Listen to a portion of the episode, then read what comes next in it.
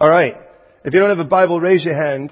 Once you get those Bibles, open them up to the first book of the New Testament, the book of Matthew, and we pick it up in chapter 8, verse 1 this morning. Read along with me if you would, please.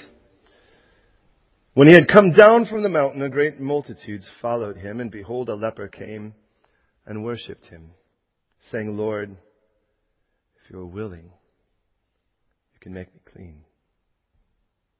Then Jesus put out his hand and touched him, and saying, I am willing, be cleansed. Immediately his leprosy was cleansed, and Jesus said to him, See that you tell no one, but go your way. Show yourself to the priest and offer the gift that Moses commanded as a testimony to them. You pray with me, please?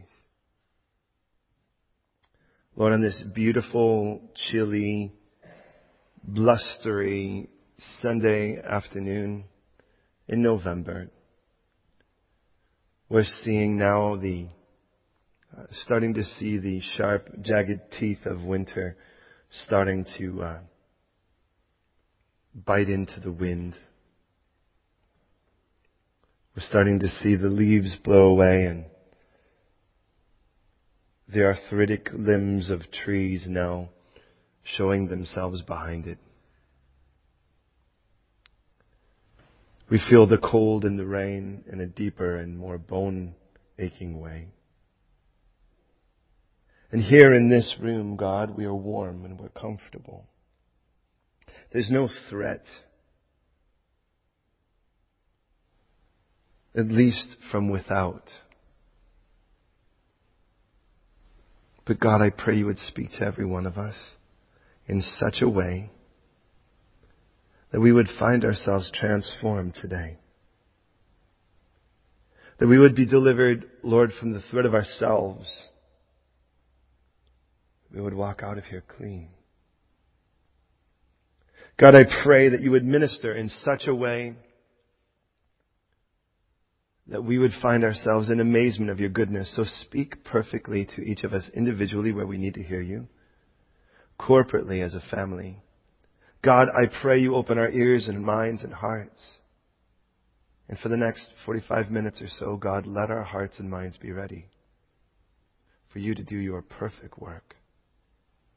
We commit this time to you and pray that you would profoundly minister to each of us. As we hand ourselves over to you, Lord, save, equip, captivate us in your word, and may we have so much fun in your word today. But make it personal. In Jesus' name. Amen. I would say today as I would any, please don't just believe me. Don't just assume it's true because I say so. Search the scriptures. Let the Bible always be your authority. In Matthew chapter 4, Jesus calls the fishermen and they fish for men. They knitted a bumper crop of society's bottom dwellers. Each will be personally, profoundly impacted and transformed by Jesus' touch. By chapter 5, Jesus starts the school of Jesus. He sits and the bell rings and the class emerges and he begins his message. And he starts with them. They're blessed. Salt, light, he, the fulfiller. And we need to be right from the inside out and start storing heaven's treasures, not our own. Not at least these earthly ones. By the time he rounds the chapter to the final, he teaches us to be a plankless reconciling ambassador, concluding by presenting us with two doors, two roads that lead to two houses. And in those two prophets, two trees, two people saying, Lord, Lord, and the ultimate, the ultimate difference really will be whether you don't just hear God's word, but act on it. Do it. And you'll be in the same place today, by the way. You'll hear it. Most of you, if not all of you. But no house is secure at the hearing, but only at its doing. Jesus showed us the danger of the wide road, the broad way and, if you will, the wide gate. As he showed us on that road, there will also be pearl trampling swine, irreverent dogs, merciless judges, ravenous wolves, false prophets. Things that are in every way deleterious to your walk. Every spiritual cancer and gangrene there for your taking. But now in chapter 8, things start to move now from, well, from ideology to example. And we really start to see now who can, not just who would enter, as we saw in the previous chapter, who wouldn't, but also who can. And what we're going to find in that is that the door is open. This narrow gate, this rough road is open to anyone. It is not few can make it in per se by ability. The moment they trust in Christ, the door is open for every one of you, me too. So Jesus has been at school and he's been teaching. And chapter 8 verse 1 starts with that. In that mindset, school is still in session. We used to have a friend of ours, he was an ex um, Hell's Angel knuckle breaker, really was. That's what he did for a living. And he used to have these great sayings and he'd talk like this. And he'd say, you know, as long as you're still breathing, school's in session. And school was in session for Jesus. But I do love this, that Jesus did what most of us would fail to do and make our Christianity weak in the process. And that is that he will do more than just lay out ideals. He will live it for us to embrace. So interesting in the grammar, and I won't develop it too much, but I want you to realize that, that there are basic terms. I mean, the Greek is so explicit that the more I dig in, it doesn't change the meaning of anything. It only deepens my understanding. And there is a basic term in the verb tense called aorist. And what aorist means in the simplest sense is it's stated as a fact, if you will, as if we were looking at the action at a snapshot. On the other side of it, it is very clear and evident that there is also those verb tenses, for instance, something in the present or in the imperfect, where things are now not focused on its completion as if you were watching film. And if you look at that, you kind of see how school starts here. This is what it says in the beginning for what it's worth. Now, when he had come down the mountain, second aorist, active participle if you will, there's a picture of Jesus coming down the mountain. And it says, and the great multitudes followed him, also aorist, indicative. Now, or also aorist, but this case, in this case, indicative. So, here's everyone else. Following Jesus, wanting to be like Jesus. And then it says, behold. A different word for behold than some, where the word would be be warned or be attentive. But this word's the word idu. And it's the other word for to know, if you will. It would be as if we were to say, don't miss this, learn from this. There's our point. Idu. Don't miss this.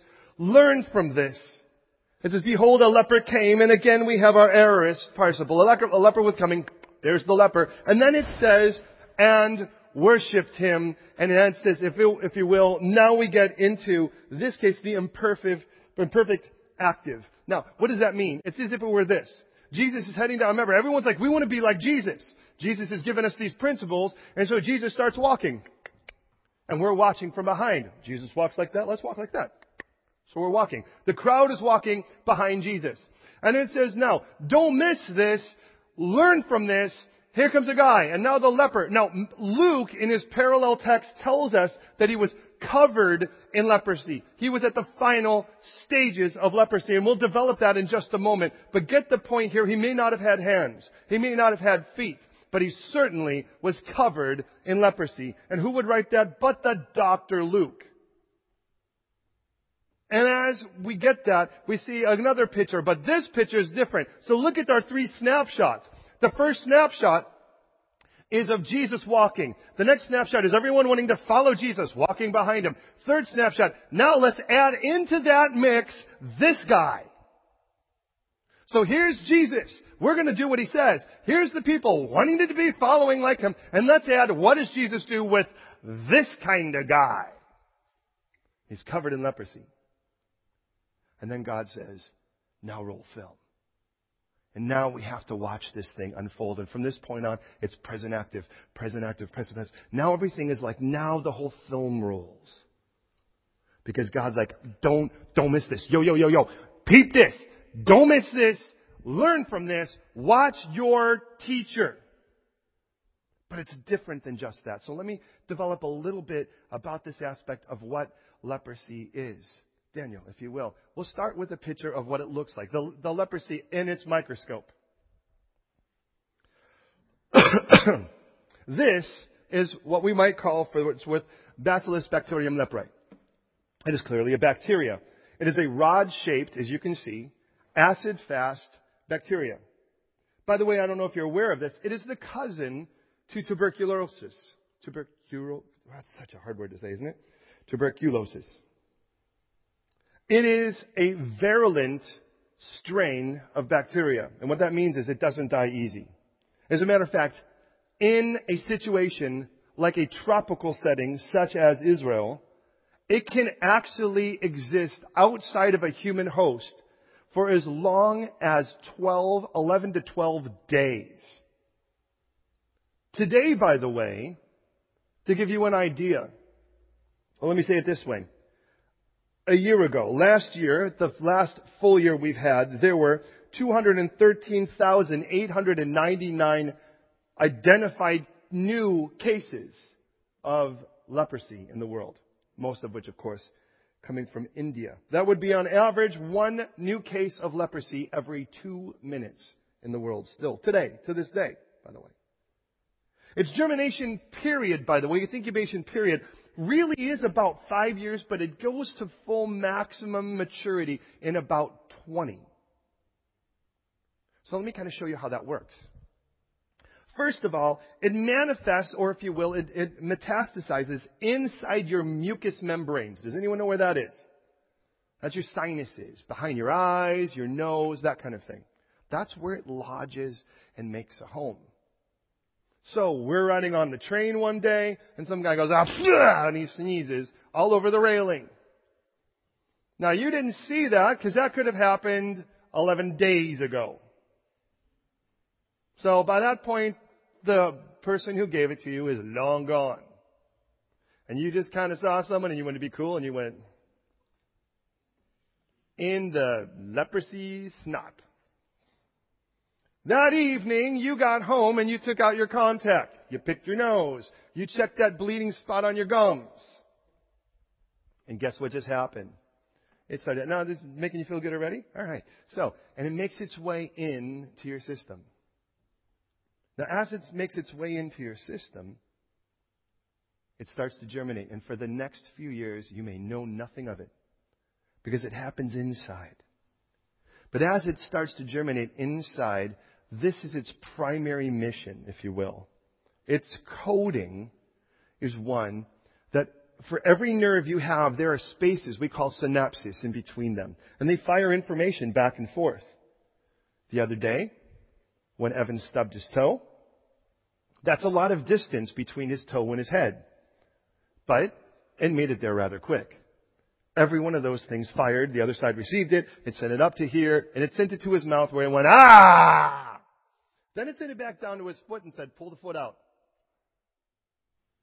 All of that happened in less than a second. But there were at least 333,000 different experiences that went on in regards to the synapses between his foot and his head, his mouth, and his, his foot again. 333,000 of them.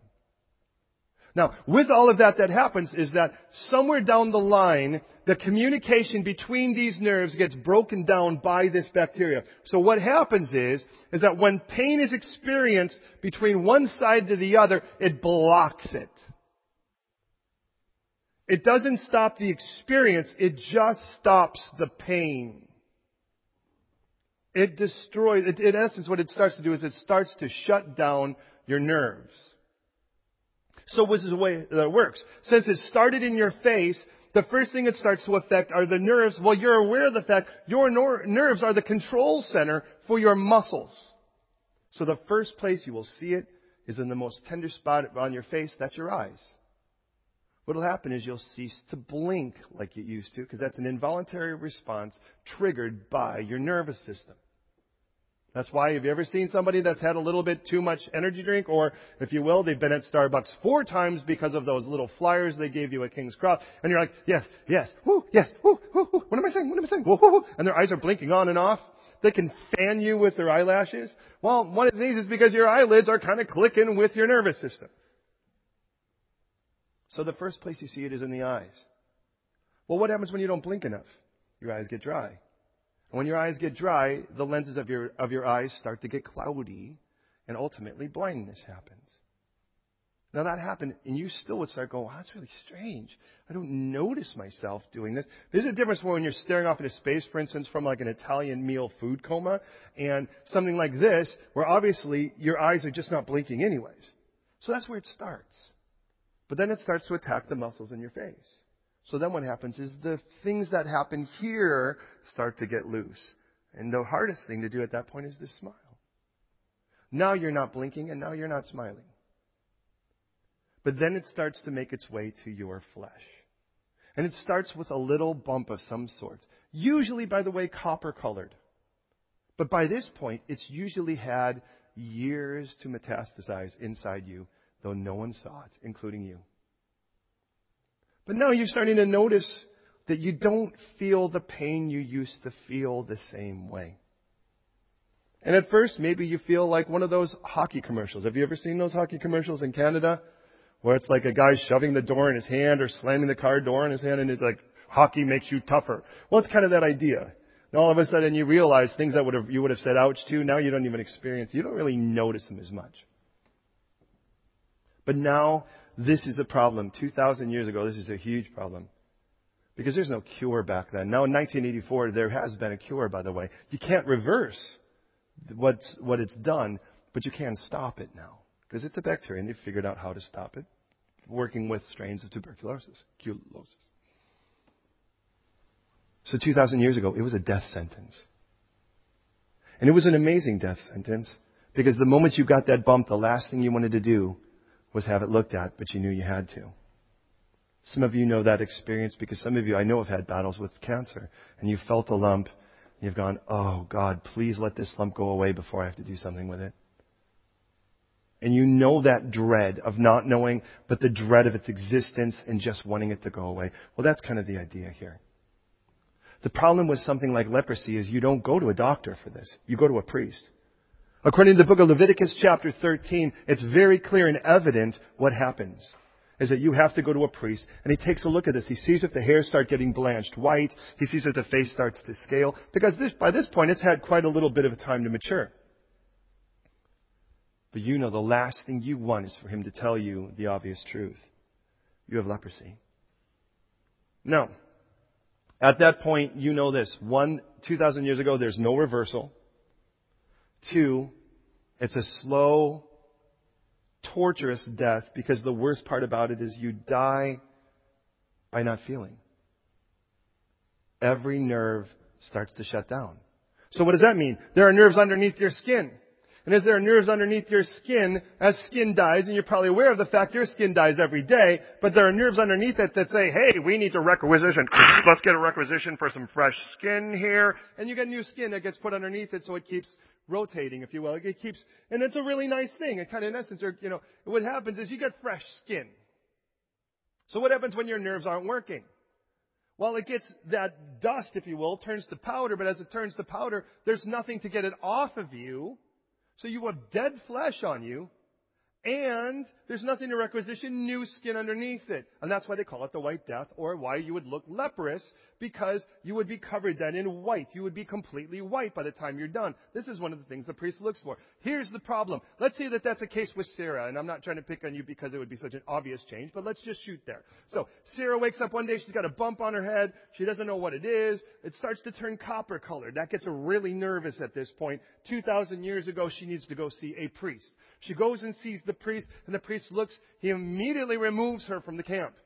If she's in any way a danger, he's going to get her out. So he pulls her out of the camp, and as he pulls her out of the camp, he's going to look at her in another week. As he looks at her in another week, he looks and he has to tell her that thing like he would say, you have stage four terminal cancer. He has to look and say, you have leprosy.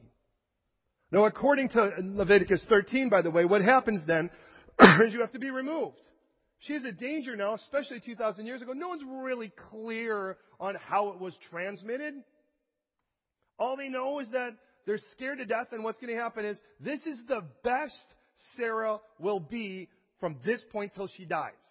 And she knows it. Some of you who lived back in the 80s remember when AIDS first made its way out. And how you, what we watched, very strong, virulent individuals erode into nothing in front of us. By the way, a side note, but an important one. Do you know how an AIDS cell works? The same way that a false teacher does. See, what an AIDS cell does is you have these, you have these, um, and this is, I'll make this quick, but you have these sort of, if you will, harbingers in your body like watchmen, T cells. And they kind of watch for diseases. And what they do is they kind of say, hey, there's something coming in over here. And they call in things to fight it. They're, if you will, the guards of your system in your bloodstream. And what the AIDS cells do, the way, by the way, is they make themselves, and they imitate those T cells. So they pretend like they're a watchman, but they're not. They're actually, as a result of that, they let in all of the diseases because nothing gets sent out to protect you from it. Brilliant and horrible at the same time, if you will. Back to our leprosy. In Sarah's case now, Sarah has to be removed, and where is Sarah going to go? She is going to go to a leper colony a place where other people with leprosy are, the same way that in the 80s you would be sent to an AIDS hospice. Now, when Sarah walks to that leper colony, I remind you at this moment, Sarah is the healthiest person in the colony. Would you agree? So, what is Sarah looking at as she sees the people in front of her? She's looking at her future. Well, let me show you what that looks like as it starts to metastasize on the face. Daniel. This is what happens when leprosy starts to make its way. Do you see the copper color? As it starts to manifest on the face. But I remind you, as it starts to hit the face, as it starts to manifest in the skin and on the flesh, ultimately, because of nerves, it's going to make its way to the farthest places from your heart and mind. That will be the end of your appendages. Next picture, please. And what you're going to see here is this is what happens. These are people with genuinely with leprosy. What happens now is that your fingers and your toes lose any feeling. Your body doesn't get told by the nervous system to get blood down to those things, and what happens is they start to die. Do I have any other pictures of that? This is what happens ultimately to your face, and you can see now how your eyelids are no longer working, functioning here. Next one. Or is that it? That's it? Okay. Okay, yeah, thank you. Uh, please hear me in this. I believe it was 1847 was the last time we had an indigenous case in this country. But every year in this country, 10 people are diagnosed with leprosy. Are you aware of that? More than likely people who have traveled to places like India. Now, now please hear me. Sarah walks, and as she walks into this place, what she sees are people that are all covered in dust. Their own skin dust, by the way. And they're laying out there, but they're numbed to death. If Sarah were even on her way, the moment she is diagnosed, she must cover herself up with her cloak and scream, unclean! Unclean! And for good reason, because they, any decent person shouldn't go within three meters of her. The idea of I wouldn't touch someone with a 10 foot pole, there's our idea. Because nobody wants to get this. This, in the eyes of a religious community, was God's death sentence, is what it was. That's what it was. Which means that the moment she would scream that, everybody would part at least three meters away from her. In other words, if she were walking down this aisle, everyone would be at least on the other sides of those pews. Now that was for protection. We get that. Amazing in all of this, ultimately what will happen is, I remind you, this can make its way for 20 years. Because there are strong muscles that work like your heart and your lungs. And that was how you ultimately die, is they'll cease to function. You die by not feeling. Going back to Sarah. So that means the moment she is diagnosed, everybody clears from her. And she knows it. That's why you don't want to go and find out in the first place, but you have to. Because see, if she was diagnosed, if she was discovered, or if her family was discovered hiding her in their house, they would burn them all. And for her love for her family, she has to go and get found out. But that means from this point on, everyone looks at her like a freak. From this point on, everyone flees from her. And she'll never again feel a hand in hers. She knows that. Even if there was a hand to hold, she wouldn't feel it. No more warmth of, an, of a hug of a friend. Not even the warmth and the sound of a voice at this point. No more hand upon a shoulder. No more feeling somebody muck with her hair. No more of any of that. She's going to die without human touch. I can't imagine a more horrible way to die except the cross. But what's crazy is that in Leviticus 13, though it tells us all of this, there's this strange, bizarre process about how to deal with a person once they've been cleansed. Or literally, once they've been healed, how to declare them clean. And we'll go through that in a moment. But because of that, you would tend to think God says somewhere, somewhere down the line, speaking to the priest, somewhere down the line, somebody is going to get clean and you're going to have to know this stuff. You're going to need to know this stuff. But we have no record since Moses' sister of anyone that is Jewish being healed in the Old Testament. That's Jewish. We have a Syrian named Naaman, a commander, but he doesn't have to go through this process because after all, he's not Jewish. That was given again in Leviticus by the book of Numbers, the next book. Miriam will get leprosy for a moment and be cleansed. So somewhere down the line, Moses, or Aaron if you will, had to do this process at least once. But we have nowhere else that there is a record for this in regards to Jewish people. So what does that mean? That means somewhere down the line, this has been something now for over a thousand years we've never really needed. It's sort of like one of those things, a handbook for something, just in case you kind of keep, and maybe you'll refer to it. You ever you have those handbooks where you know you'll probably never need it, and then you need it, and you can't even find out where you put it. But Jesus here, on the other hand, we have this scene, and it is the first class outside of just simple teaching. And this is where we go with it. Can you imagine this is where he goes with it? Because he wants to show us that in all cases, by the way, that map just showed us where the intensity of uh, leprosy still is to this day South America and India primarily. And class is now in session. And imagine what, if, if you will, Jesus is being thronged with people. It's not, I remind you, it's not just 12 guys. There have been a multitude of people Jesus has healed. Can I remind you of that back in, in Matthew 4? Jesus is taught to, when he says his disciples, we might think 12. There, there could be infinitely more than that. We know there are a lot more than that because by John 6, 6, 6, many of his disciples walk away and no longer follow him. Jesus had a very large class to start with, but most of them dropped out. And with that now, get this, Jesus is being thronged with people. So imagine this huge mass of people. And as there's this huge mass of people, this guy screams, unclean! He may not have had his, again, Luke tells us, he was in the final stages. He may not have arms. Do you know why you lose your fingers in a place like that? Do you know why you lose your toes? Because it's dead skin. And it is common, common to wake up from the sound of the rats eating your toes. Not from the feeling because you don't feel it. From the sound of the rats eating your fingers. You'd stick them in a fire and you wouldn't know it. What kind of guy does he look like here? He's white and he is at best limping. But here's the beauty. With Jesus standing, if you will, like where that baptismal is, and the crowd lurting all over this place, just crowds of people as if we're trying to make our way in to the northern line at about 9 a.m. somewhere in central. And, and all of a sudden this guy screams, unclean! Everybody parts like the Red Sea.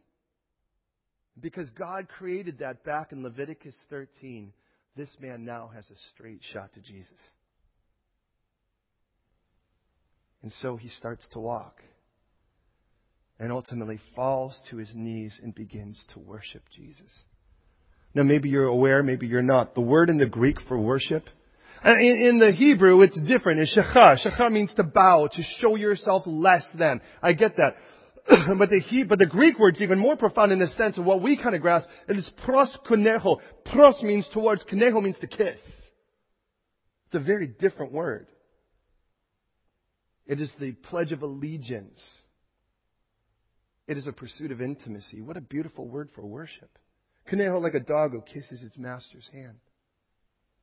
And this is the word of a guy who is covered in leprosy. And he turns to Jesus and he says, If you are willing, not you can heal me, you can make me clean. Meanwhile, we, his students, the disciples, are now watching school unfold in front of us. Do we even know it?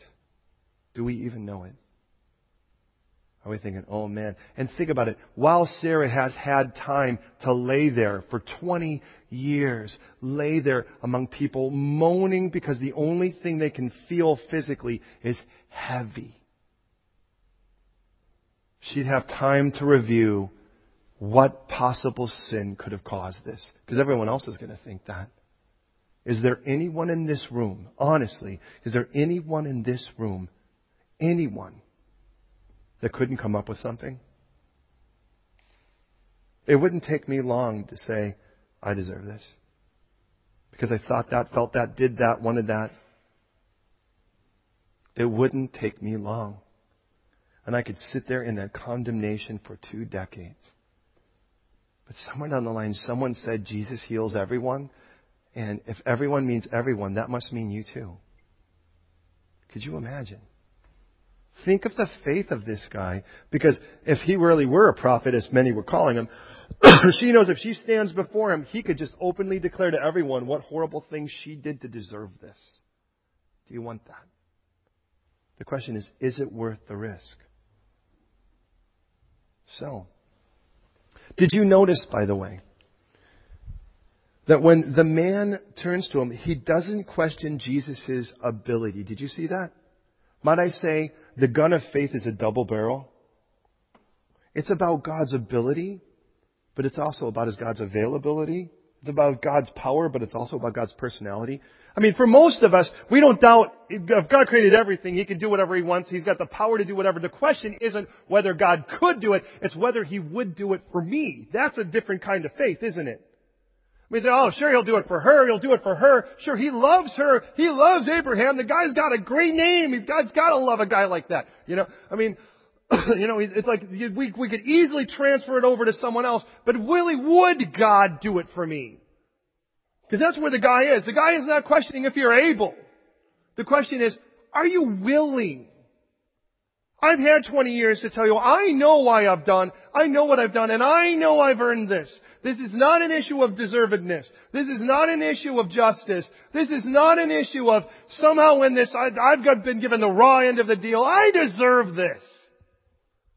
The real question now is, would you be willing out of mercy and grace to do this anyways. But I'd like to put yourself in this position. Sarah, again, playing the role. She's playing the role of a leper. Notice in the text, Jesus speaks before he speaks. This man, or in this case, if you will, Sarah, this person, for 10, 20 years has never felt the touch of another hand, never felt the warm hug of a friend, never felt the arm around her, never even felt the weirdness when you bump into a person on the train and at least you know they're there so if you're gonna fall you'll land on something probably soft. But the way that Jesus has done this, I got to honestly, has revolutionized my own ministry because I realize the importance of touch. Now I realize you can't touch everyone the same way, and I'm not talking about something weird. See, we already go weird with it, don't we? But how important it is to follow my master in this. And what Jesus said as he looks at this person is he does this before he ever speaks. And I kind of get the idea. I remind you, the question is, are you willing? And what I get is that Jesus made really clear, not just, not just with words, that he was very willing. Which would mean that the first thing this man feels is Jesus' hand. The first thing for so long. I can't even imagine not being able to feel an arm around mine. I have three beautiful girls that will wrap their arm around mine when I walk. Good news is they all bear my surname. Let me make that clear. Two are my daughters. Just want to make clear in case you're new here. I love it. I can, they each fit in such a cool way. And each one of them unique. I, have I've never been much of a movie watcher, but since I've had my children, I've become quite a movie watcher. And one of the reasons is because I get to sit next to them for hours. You go, yeah, we're staring at the same mindless perhaps. But for the moment, I just get to be with them. And that feels great. I can't even imagine what that would feel like to be gone from that for a week. And to think, oh my goodness, and to think, I will never feel this again. Interesting for what it's worth, by the way, because I really want to get into this crazy ceremony that goes at the end of this, so we'll see what Jesus is doing in this. But I want to remind you, this person risked it in front of a multitude of people. And as this person risked it in front of a multitude of people, for what it's worth here, and Jesus reaches out his hand. I'm quoting from Exodus 30 verse 29. When God speaks about things of the temple, or in this case the tabernacle, the sacrifices, the furniture, the structure, He gives them two categories. That which is holy and that which is most holy. In Exodus 30:29 we read, "You shall consecrate them that they may be most holy. Whoever touches them must be holy. And our natural approach to that is that if it's something is most holy, it better be holy if it touches it. But in the Hebrew, it speaks in the Qal imperfect.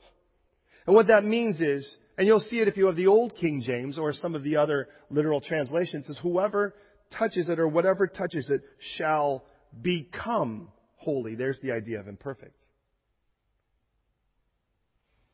Interesting because I see that borne out in Adonio and first Adonijah, that's David's son, by the way, who wanted to become king instead of Solomon, set up his uh, throne, if you will, surreptitiously. First Kings 150, and then in Joab in First Kings 2.28. In both cases, these guys go and run to the the, the uh, horns of the altar to try to find absolution. Now, don't miss it. Here's the idea: if something is most holy, whatever touches it becomes holy. But if it's just holy versus most holy, whatever is holy, whatever touches it becomes defiled. Interesting. The first thing I noticed the difference between holy and most holy is its power of influence. So what's the difference in practicality? That which is holy represents the presence of God. That which is most holy experiences the presence of God. So my question to you is, do you want to be holy or do you want to be most holy?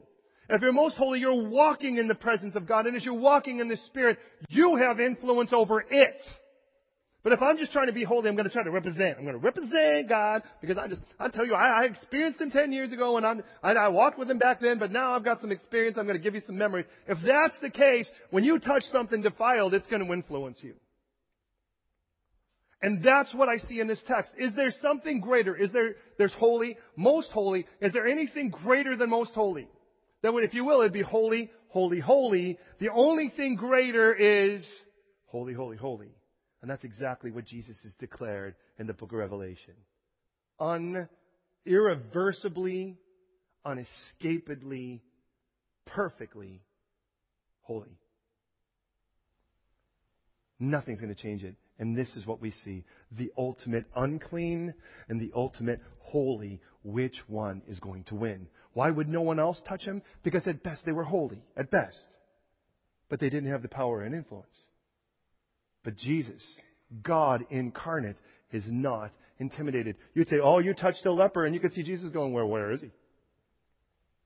See, the problem, Jesus doesn't have a problem going to church and touching a dead thing on the way because it's not dead when he's done. And here is this unclean thing that comes at him, but Jesus is unintimidated. And I love the fact that we as students here today are here looking and we're going, all right, what do I learn from this? Jesus is unintimidated, but more than just unintimidated, Jesus is willing. And listen, listen, listen, and we'll get into that final couple verses here. I mean, final couple verses of four. Hear me, please. Maybe you don't feel like you're a leper. Oh, I don't have leprosy. I look at your faces. I kind of don't see leprosy on them. But listen to this for a moment because what happens is you numb yourself to death. So this is what it looks like. What it looks like is it starts, I remind you, it manifests so that nobody can see it, including you. And the whole purpose is to stop you from feeling. So I don't know what that is, but I can tell you this. Things happen in life that make you not want to feel anymore. This person said this, this person did this, this horrible thing happened, I expected this, but it didn't happen, and you start to feel pain, and you go, whatever happens, I want this pain gone. At any cost, at any cost. And it starts to metastasize inside. As a Christian, it starts to metastasize inside. And you know, as a priest, and I'm not the only one. We as Christians are called to be that, to represent the living God, to walk with Him and carry those sins, take those sins to Him. Listen, the first place where we'll see it is in your eyes. That's where we'll see it just like that. Because before they used to gleam and they used to be bright and they had great vision. They don't have them now. Now there's no blinking. It's dry now. It's cloudy now. There's not that excitement there used to be. But that's just the beginning. Then it makes its way here, and the joy's gone. Remember that joy that seemed to come up so much that people that hated you were irritated by it, and other people told them to shut up because you were so joyful it was cool? When people looked and went, Oh, I love it when you're like this. And it was so supernaturally natural that your eyes beamed and your face smiled but something inside is killing a pain, and because it's trying to kill a pain at this point, it's killing you and you don't even see it. And then it makes its way to your flesh. As it makes its way to your flesh, it starts to erupt. And now that same person that would have given godly counsel and that same person that would have had patience and that same person that saw something as an opportunity now looks and they see it as an obligation. Oh, those people. Oh, that thing. It used to be so easy and now it's so rough. And you wake up in the morning and it's like, I remind you, the problem with leprosy is the only thing you feel sooner or later is weight. And you wake up in the morning and it's like all there is is gravity. Not excitement, not a plan, not hope, just, ah, another day. And then it makes its way to your hands and feet. And now you're not, you're not able to do it anymore. And you're not able to go there anymore because you just don't want to, and now you can't. So let me ask you, without a show of hands, let me ask you, how many of you really are dealing with leprosy? You know, interesting, in the book of Revelation, one church. God speaks of this way. Please, please, please hear me. I've had the privilege of going to all seven of those sites, and many of them more than once. But the one that impacted me the most, the one that's most like us, was Sardis. It had the nicest everything. It had central heating. Granted, it was from water, but it had central heating. It, I mean, everything was about comfort. But do you remember Jesus' appraisal of Sardis? He said, Man, you've got reputations that things are going off. Man, it's going on. You've got programs and you've got things, and man, your praise team is kicking. And it's like, that's a loose paraphrase, but don't just believe me. But he says, though you have a reputation that you're alive, Jesus says, you're dead. You're dead. And I wouldn't want Jesus' appraisal of me to be that. Like, you're doing so much, but you're dead. Have a friend who raised chickens and we've watched one break its neck. It was dying. It, it had lost all contact with the head, but it ran around like crazy. I thought that was just some kind of rumor. It's true. Now when you lose the head, but wait a minute, isn't that the church too? What's the head of the church? Who's the head of the church? It's Jesus. When you decapitate Jesus from the church, it will get busy, but it's on its way to dying. Oh, beloved, please hear me. Please hear me. Maybe many of us in here can honestly sympathize with this person. Because really, it could happen to any of us. And here's the worst part. You can come up with a darn good reason why you should kill yourself from leprosy. Internally. Spiritually. That person. You know that situation? This thing. And you could grab a hold of it and all of a sudden your life's about this thing now and not about Jesus. And you know what's, what's amazing is the enemy convinces you that somehow you're entitled to be this way. You know it's bad and you're entitled. Hold on to that pain. Hold on to that disrespect. Hold on to that thing. Let it, let it fester. Let it fester. Let it incubate. And as it does, it starts killing you. When I was 14 years old, I had a friend who was a skater. We both taught martial arts. And, and, and it was kind of a fun thing. And one day I was walking by a frozen pond. And he came at me. You know, the worst friends you could have are these kind of guys, right? With friends like this. Who needs enemies? They're less dangerous. At least you know they're coming at you. And he came at me with a hockey stick. And he was gonna, you know, kind of prove the alpha thing, you know. And so I grabbed the hockey stick as well. Never really, I mean, I wasn't on skates. I had never skated, to be honest. Here's something I don't know if you know.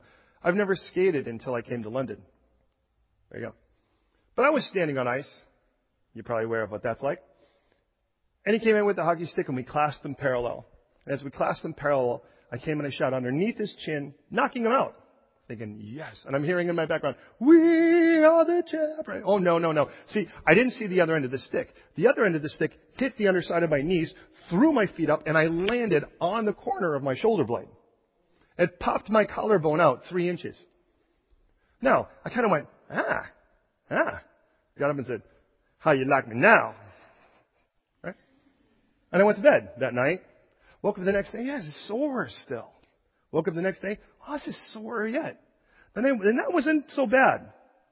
The next day I woke up, I had no feeling in my arm whatsoever. That was a problem. That was a real problem. I woke up, they're like, hi, how you doing? You're like, yeah, hi. Right? And I remember, oh, I better go get this looked at now. What was interesting was the pain didn't keep me from a doctor. The numbness, I to say this, the pain didn't bring me to a doctor. It was the numbness that did.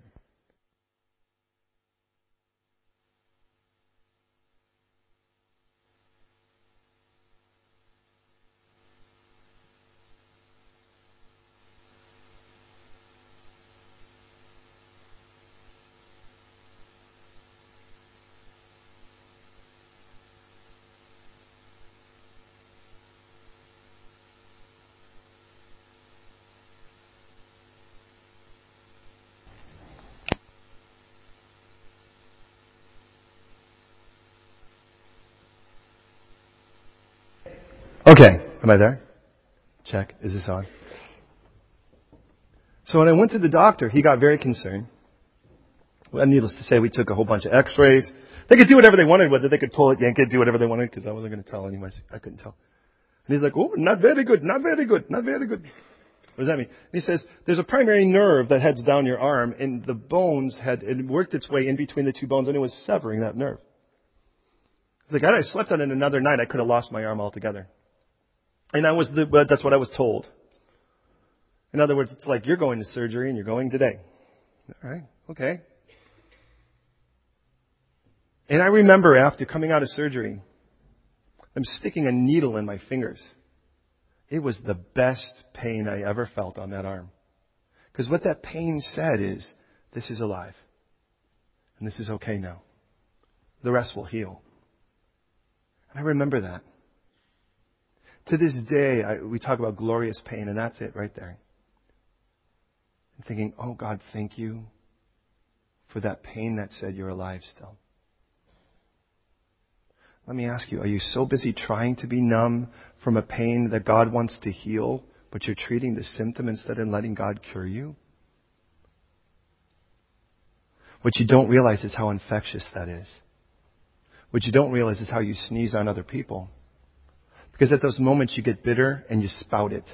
At those moments you get nasty and you spout it. At those moments you get distant and you take others with you. At those moment, at those moments you cool down and you start spraying water on the fire of other people who at that moment really aren't the same.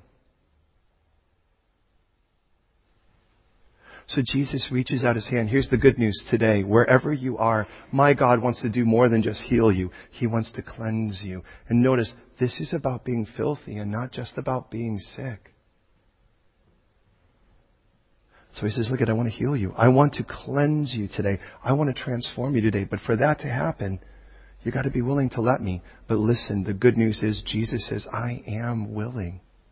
I am willing. Be clean.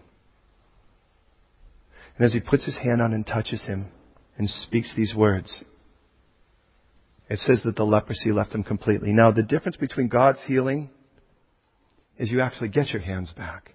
You get your feet back. You get your eyes back. The beautiful thing about Jesus is he doesn't just stop the progression. He makes it as if it never happened. That's what he's offering you today. That's what he's offering you. But that's what's up to you. And the last couple of minutes before we pray, the man says, then Jesus says, now imagine this guy's been covered in leprosy and he goes, well, whatever you do, don't go tell anyone yet. You think, don't go tell anyone yet. So he goes, go and present yourself to the priest. Now, what Jesus didn't say, because the verb tense is really clear, is not don't ever tell anyone. Could you imagine? Feel like you look a little different, Sarah. You look like you got a little bit more color. With the, you know, you know, your arms are ha- your back, your you have hands again. What's up? You know, I can't talk about it. You know, no. He says, look at, don't pervert yourself from the path. Get to a priest first. Because I want this to be more than healing, Sarah. I want this to be more than healing, Dominic. I want this to be cleansing. But for that to happen, you need to be pronounced clean by a priest. So get this, listen quickly. You have to do this crazy ceremony. And again, I remind you, at this point, I imagine that the priests are kind of flipping through Leviticus, trying to go, where was that at again? I don't know, how do we do that? And listen to this weird thing. You take this earthen vessel, and you have two birds. And you take, and they're both alive, and you take one living bird and you kill it in the, in the earthen vessel. Over living water. Well, that's weird. Now, any of you want that job? I'm like, not it. I mean, which one of you is like, okay, you hold the bull, but it's got to bleed. It's got to bleed because then you have a few other items. The items that you have is you have hyssop, you have scarlet, you have another living bird, I remind you, and a piece of cedar wood. And then you take this guy that was a leper and you dip all four things and then you wag it at the guy. Okay, the wood, I'm okay. You know, it's kind of weird. The bird's kind of dead at that point. Oh, right? You know, I take the, the piece of cloth. Which one of you wants to take the living bird? Yeah, it's like, there's your brother. You know, it's like sick, right? And then you take that, and then you go whack, whack, whack on the guy, and then you kind of let it go, and it flies away, and if I were that bird, and if you were that bird, you wouldn't go back there. Last time I'm in that place, I am, I'm migrating forever to Florida. Okay, and then you go beyond all of that. Then after all of that, he goes, now, go take a, go wash your clothes. Good, because they're covered in blood. And then you can stay in your house, but only in your house. But you can't stay in your house. You can go into the camp, but you can't stay in your house yet for another seven days. Then you're going to come out and we're going to do another thing. Then we're going to take blood and we're going to take oil and we're going to put it on your right earlobe and on your right thumb and on your right toe. Big toe. And you go, wow, that's the weirdest thing I've ever heard. But please hear me. Please, please be patient. Earthen vessel, I have that in Scripture. Earthen vessel, according to the Corinthian letters, is us, our bodies. He says we have treasures in earthen vessels. Same words, by the way. And then I look and I go, okay, there are two birds, but one bird lands and one bird flies away. One bird lands. And I think, well, where did the one bird land?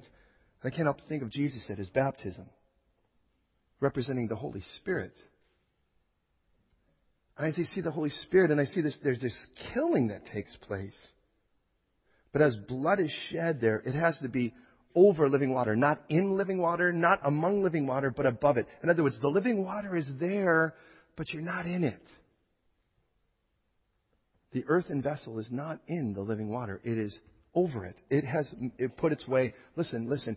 You've put the earthen vessel over the living water so the living water over you. And then you take these items. Cedar. And I go, what do I see with cedar? Okay, I see the cedars of Lebanon. I see the cedar as being the structure for the temple. The place where God wants to dwell inside. And then I think, well, what's the temple now? Well, it's supposed to be me. God, His Holy Spirit's supposed to dwell inside of me. I'm supposed to be that temple. And I look at scarlet, and I can't help but think of Isaiah where it says, though your sins be as scarlet, you shall be white as snow. A bit ironic because you're white as snow at the moment. But now you're not. But then I think of Jesus speaking to the religious leaders and the priests and saying, You're like whitewashed tombs. You're pretty and white on the outside, but inside you're full of dead man's bones. Oh, nice on the outside, but not here, where it matters. And then I look at hyssop. I think of hyssop and I think, well, wait a minute. Hyssop was where what applied the blood in Exodus 12.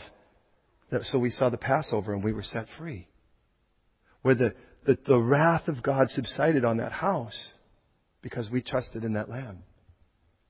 But it is also, according to David in Psalm 51, the only time where the word is used in Psalms where he says, Cleanse me with hyssop and I'll be clean. And that's Psalm 51. And what's the context? David begging God for forgiveness.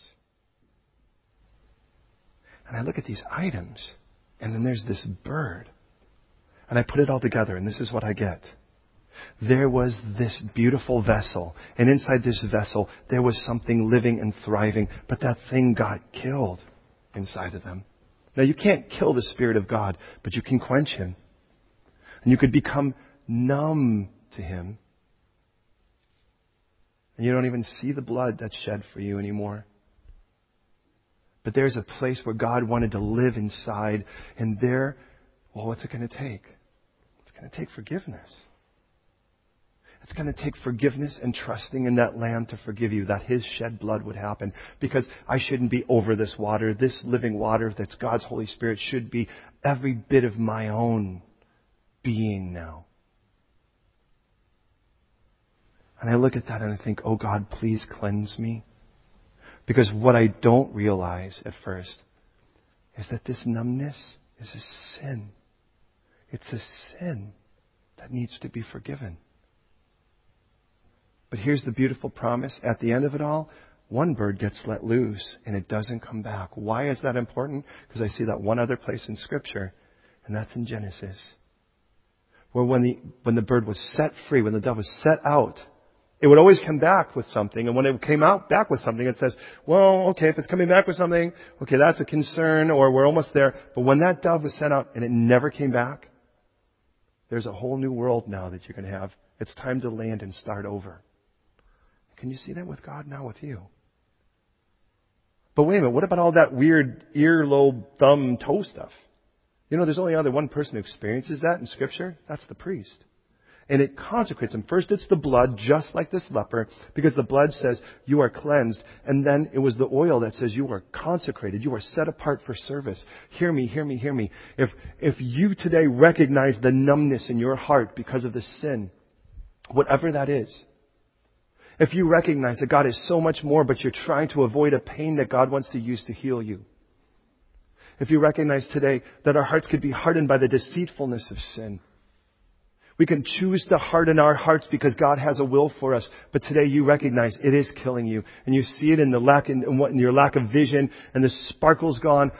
you see it in the joy being gone. You see it in the fact that you see your flesh erupting so much more. You see it in your hands and feet not being where they should be. They should be quick to serve, but now I realize, man, everything's so rough and all I feel is the weight of the world on top of me. Well, come to Jesus today, please, for your sake come to Jesus. And as you do, watch Him tell you, I am willing. But when He puts His hand upon you and you are going to go and stand before the priest, listen, the, the great news is our high priest is Jesus. So he's a, he's a one-stop deal. But for this man, he had to go to a priest and he was testifying that he was the leper in the end. The priest was. But what Jesus makes clear and what Leviticus makes clear is as God transforms you today, He is calling you to ministry. That's why it's on this guy. A priest has to look and go, the same guy that was at the bottom, the last have now become first. And as God transforms you today, He's going to turn you into a servant. A servant that transforms and touches the world. But that's your choice. But recognize, He's not going to set you free to be free. He's going to set you free, free to be a freer. And that's what He wants today with you and me. As He wants us to be able to say, oh, He is willing come because He can set you free. But that's your choice. So as we go to prayer, note this. My God sets free, makes whole, but He also makes clean. And I believe it's time for every one of us today to come clean with Jesus. Here's the good news. The ultimate blood shed on the cross so that all your sins could be paid for and mine too. And as he died there, Jesus, my God, took the earthen vessel himself of a human being, and there on the cross, he was killed. And it is that blood that makes me clean. And if you've never accepted the gift of Jesus Christ, I'm here to let you know there was more than one bird there because on the third day, just as God promised, He was resurrected. And it is the new life that He offers now, a whole new world. And that's what He wants for you. Regardless of where you go by the end of this night, regardless of where you set your head on what pillow tonight, go set a clean head and heart upon that pillow tonight. So I'm going to give you that choice. But as for me, and prayerfully may my household, I want to be clean and I want to walk out of here clean today. Pray with you, would you please?